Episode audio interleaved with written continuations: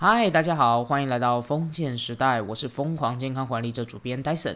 今天我想聊点我很有感触的事啊，我最近的话呢，为个案就是进行一系列的谈话。那个案算是一个蛮年轻的小伙子，有能力，然后也已经是中阶的主管。那看得出来，他本身就是工作狂的那种性质，然后言语之间以及就是企业中的谈话，可以听出就是他其实对于蛮多公司的业务整体的掌控欲是蛮强的，而且他在与他人讨论事情的时候呢，常常有跟人家意见不合的部分。然后这些不和都会引发成辩论，或者是甚至变成是冲突，那让整个公司工作中的团队合作或相处上面，其实对彼此来说都有一些影响。从我在跟他聊天的过程当中，我可以看出他对于工作或者是对于团队，他的参与度跟那种热情，他都是一个非常好的员工，就是他很乐于工作上的事物，也很乐于可以再多一点，可以帮助到大家。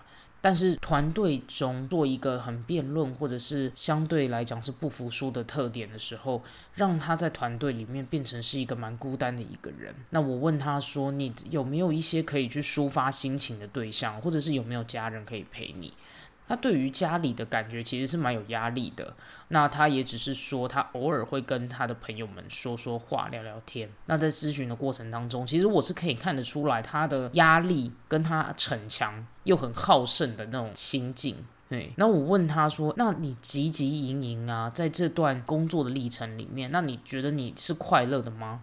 他在当下停顿了很久，短暂的沉默之后，他给了我一个回应。他说他觉得生活或者是工作没有什么快乐的感觉，他只是觉得他很不想要输给大家而已。这个对话让我感受到一种，我看到一个抗拒而且很茫然的一个灵魂，迷茫而且是寂寞的。不知道大家听到这里之后有什么样的感触呢？那我在这边呢，很想要跟大家说一个观点。这一个观点叫做理智谦逊。理智谦逊的概念呢，其实是我在刘轩的《How to 人生学》里面的 podcast 听到的。当时的话，在开车赶往研究所的路上，然后那时候呢，因为刚好就是研究所当天下午要报告关于计划行为理论这个理论本身，然后要介绍它，然后并且有一些实物分享这样子。当时我就在想说，到底要怎么样去呈现呢，才能够更加的把这件事情可以呢陈述的更到位。那就我在听完理智谦逊的这个当下，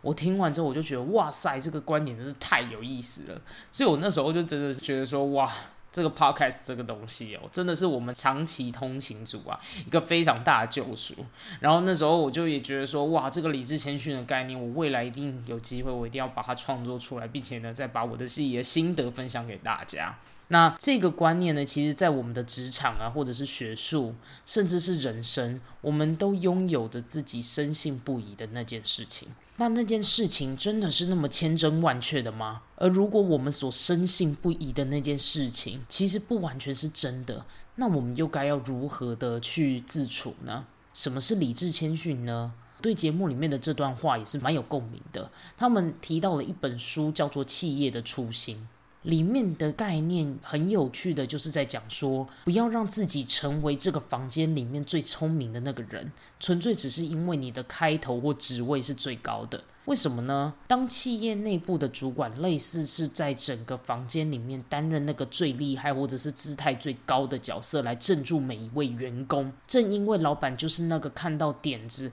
就根据传统经验认为绝对不可行，或者是以标准答案或概念来领导下属的那个人，长期下来其实是很有可能会让员工们失去发言的动力，甚至是失去士气。那另外的话是自己也有可能会。会陷入一个很难感受到自己的盲点这个窘境，这也为什么看到这一次啊，我在咨询的对象里面，他是一个好辩又逞强，而且呢，在团队里面他很容易与他人有一些意见不一样的。如果能够多一点的思维再去思考，其实不要以一个不服输的样子来看待其他人。可是我们能不能以一个讨论与合作的态度来把这件事情推成？那这种时候的心态上的转变，会不会反而让他未来的职涯高度是更不一样的？那根据这个社会的人格心理学家 Mark Leris，他就解释到说，领智先训的定义是这样的：他说，承认自己所相信的事情实际上可能是错误的。所谓的真理这件事情，我们每个人都有我们心目中的信仰，但我们如果能够以谦逊的角度来看待自己所思想的那一件事情，或我们的信仰，最终呢是能够承认，或许我们所想的观点有可能是错误的。这件事情其实是不容易的，但当我们愿意这么做的时候，这个观点的训练让我们有什么样的好处呢？大家还有印象？我刚在上一回的时候，我提到当时的话，我在听这个理智先训的观念的时候，我正打算要去研究所，要准备什么报一个报告。我听完理智先训的概念的时候，我就觉得哇塞，这个东西实在太厉害了。为什么呢？因为计划行为理论的诞生，就非常像是理智谦逊的这个概念。计划行为理论的前身就是理性行为理论，它是一个进化关系。那学者们经常在探讨的都是什么？一个真相的学问。他们运用毕生的研究成果来交换一个真理。你们有想过吗？假设这个真理啊，或者是这个理论，最终还是被大家全盘否定，或者是被议论纷纷的时候，那种感觉其实是有多痛的？诶，他们的研究都是十几二十年来的倾斜，或者是几年下来的，然后结果最后呢，还被旁边的人议论纷纷，或者是甚至最后被。被推翻，那种心情其实真的是很难抗衡。就是你原本所相信的那件事情，有可能不是真的。对，那理性行为理论的学者们就仿佛实践了这个理智谦逊大度的这个实例啊。Fishbin 他在一九六七年的时候，他所提出，他认为人类之所以能够去决策并且做出某件行为，都是以理性的角度来出发。人可以透过不断的信念正向的加成，最终呢会去产生行为动机，也就是那个意图，愿意去做。这样子是可以去预测人类是否会去实践某个行为。举例来说呢，就是透过不断的做一些知识的宣导，然后跟家人的支持，会让某个人决定要去，并且会去做这件事情。结果怎么了呢？研究来讲，不管怎么算，最终有机会算出动机。但是呢，被诟病的地方就是，不管学者怎么样的算，某个人如何思考，并且认同这个行为本身。也就是说，戒烟是对，都没有办法预测说某个人真的会去做这个行为。对这个结论的出来，也让 Fishbein 与他的学生 Adrian 持续不停的继续研究。他们想逐渐找到究竟什么样的事情才是人类愿意去做这个行为的关键所在。于是乎，他就继续延伸，然后继续的去思考，最终延伸出了一个计划行为理论。他们透过的是一个人之所以会去做这个行为本身，有很重要的一个概念是他自己觉得他自己做不做得到这件事情。这个也就是有点像自我效能感的这个概念。透过了这一件事情之后，他获得了合理的诠释，一个人为何愿意去做这个行为，甚至未来透过真的去套入就是自我效能的概念之后，还形成了整合模式。那虽然说这个理论的最初期的时候，基于很多的实证研究讨论下，被不断的扩充，甚至不停的修正跟被 fight，但是至今呢，这个理论概念成为了个人行为上面常常被运用到的一个理论之一，而且呢，它甚至被发展成行销或管理领域都可以去多加深入的一个理论。这个理论的发展跟转变啊，都提醒了我们所有的研究者啊，他们某些被质疑的论点，在经过更加深入的分析及研究的时候，往往会变成更有深度并且有贡献的起点。这件事情是非常有意义的。所以反观我自己在看理智谦逊的概念的时候，我就觉得 Fishbin 跟 Agent 啊，他们的重点就在于说，他们在探究的一个概念是，我有没有机会真的去找到这件事情本身究竟是怎么回事，而且重点在于探究，而不在于护航，也因此而衍生出更有洞见跟理论的概念。那这件事情其实理智谦逊，在我看来是非常有意思。我们在面对一个我们自以为是真理，或者是我们思想上认为是对的那件事情的时候，我们有没有办法再去思考一层？是万一如果我们这件事情是错的的时候，我们有没有办法用一个更包容、更谦逊的心思来去看待我们所看待的每一件事物？这件事情是很有趣的哦，因为当如果我们拥有像这样子的思维的时候，我们是不是也相对来讲，对于很多的态度都包含着一种很开放的心情？那我们在不管是家庭，或者是工作，或者是社会，甚至是人与人之间的那种偏见，也都因为秉持这样子的一个基础，我们就不会再以这么偏颇，或者是这么样的一个是非的逻辑去看待每一件事情。我自己感觉啦，如果说能够心中存有这样子的一个谦逊的心境，这对我们来讲啊，其实是一个可以修炼自己人格，我认为蛮重要的一个方式。那理智谦逊本身呢，其实也给我很好的教养启发。承认你所相信的事情，实际上可能是错误的。其实这句话真的是非常的有深意。所以在我听到之后，我就觉得哇，这成为了一个我人生的修炼。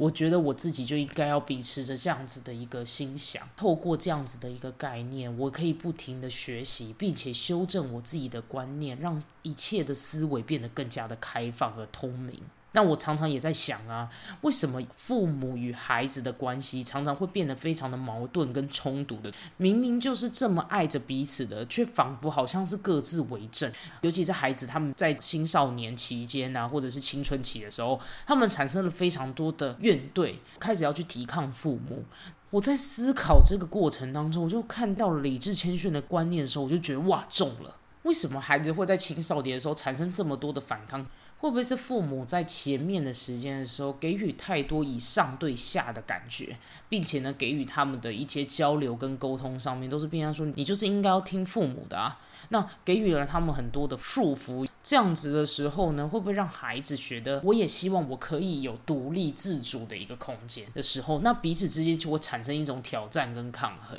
所以呢，如果在孩子的教养上面啊再多想到这一层理智谦逊的时候，那我们能够用个更开放的态度跟讨论，然后跟孩子们一起去探索他的人生的时候，甚至可以陪他们一起思辨。会不会这样子会对于孩子们来讲，我们更像是他的朋友，而不再是一个上对下的一个角色呢？那在家庭里面呢，由于孩子们他们起初需要仰赖的就是父母的养育，所以呢，他们需要保持着一种听话乖巧的态度，来获得父母的赞许或关爱，甚至说白一点啦，也有点像是什么社会生存的一种哲学。但是，难道说我们给予孩子们的爱是有条件的吗？我其实更觉得，我不想要去束缚他们。虽然都是孩子，但是在我看来呢，他们却像是有自己灵魂的个体。我给他们的爱，或者是关怀，甚至是照顾，是因为我不求回报的，希望他们可以变得更好。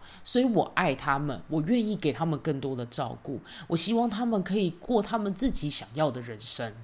所以在家庭中，如果经常会出现像标准答案，或者是父母们的话永远是对的的这个逻辑出来的时候，在我自己看起来，我觉得这是一场灾难。所以虽然我不确定，就是听众朋友们会对于我这样子的观点来讲有否对错。但是在我自己看起来，我自己期许面对我孩子的教养上面，是一个我不要给他们标准答案的，而是我可以陪他们一起去探索他们希望、他们想要的那个旅程。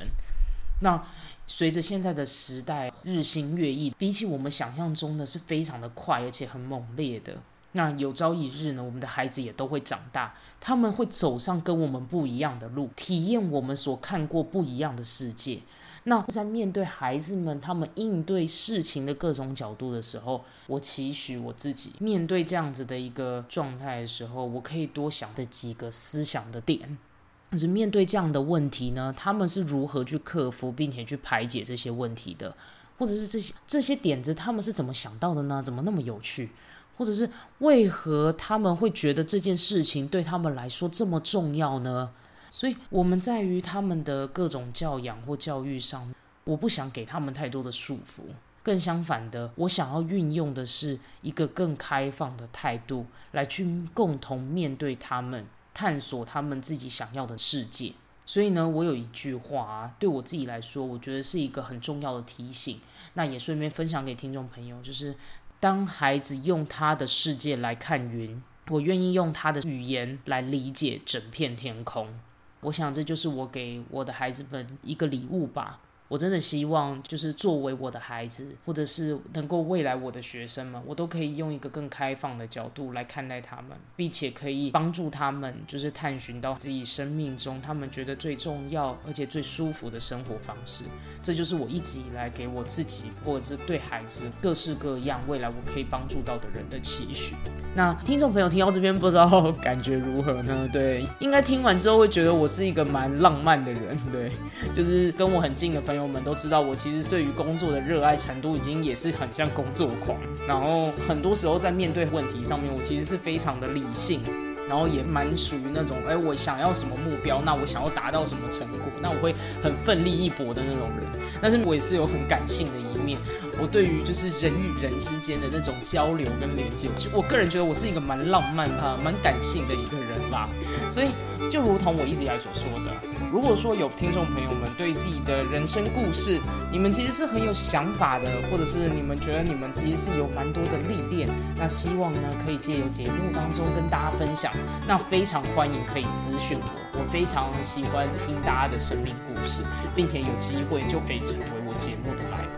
那另外呢，如果说你们对于健康方面的议题呀，或者是其他关于教养或者是韧性，以及一些其他相关于呃心灵啊各式各样的主题，你们有感兴趣的，那我很欢迎你们呢可以私讯给我，那我就有机会做一个整理，在节目上面做一个播出。那就非常感谢你们今天听到这里喽，让我们一起活出健康韧性，累积你的生命超能力。我们下一集再见喽，拜拜。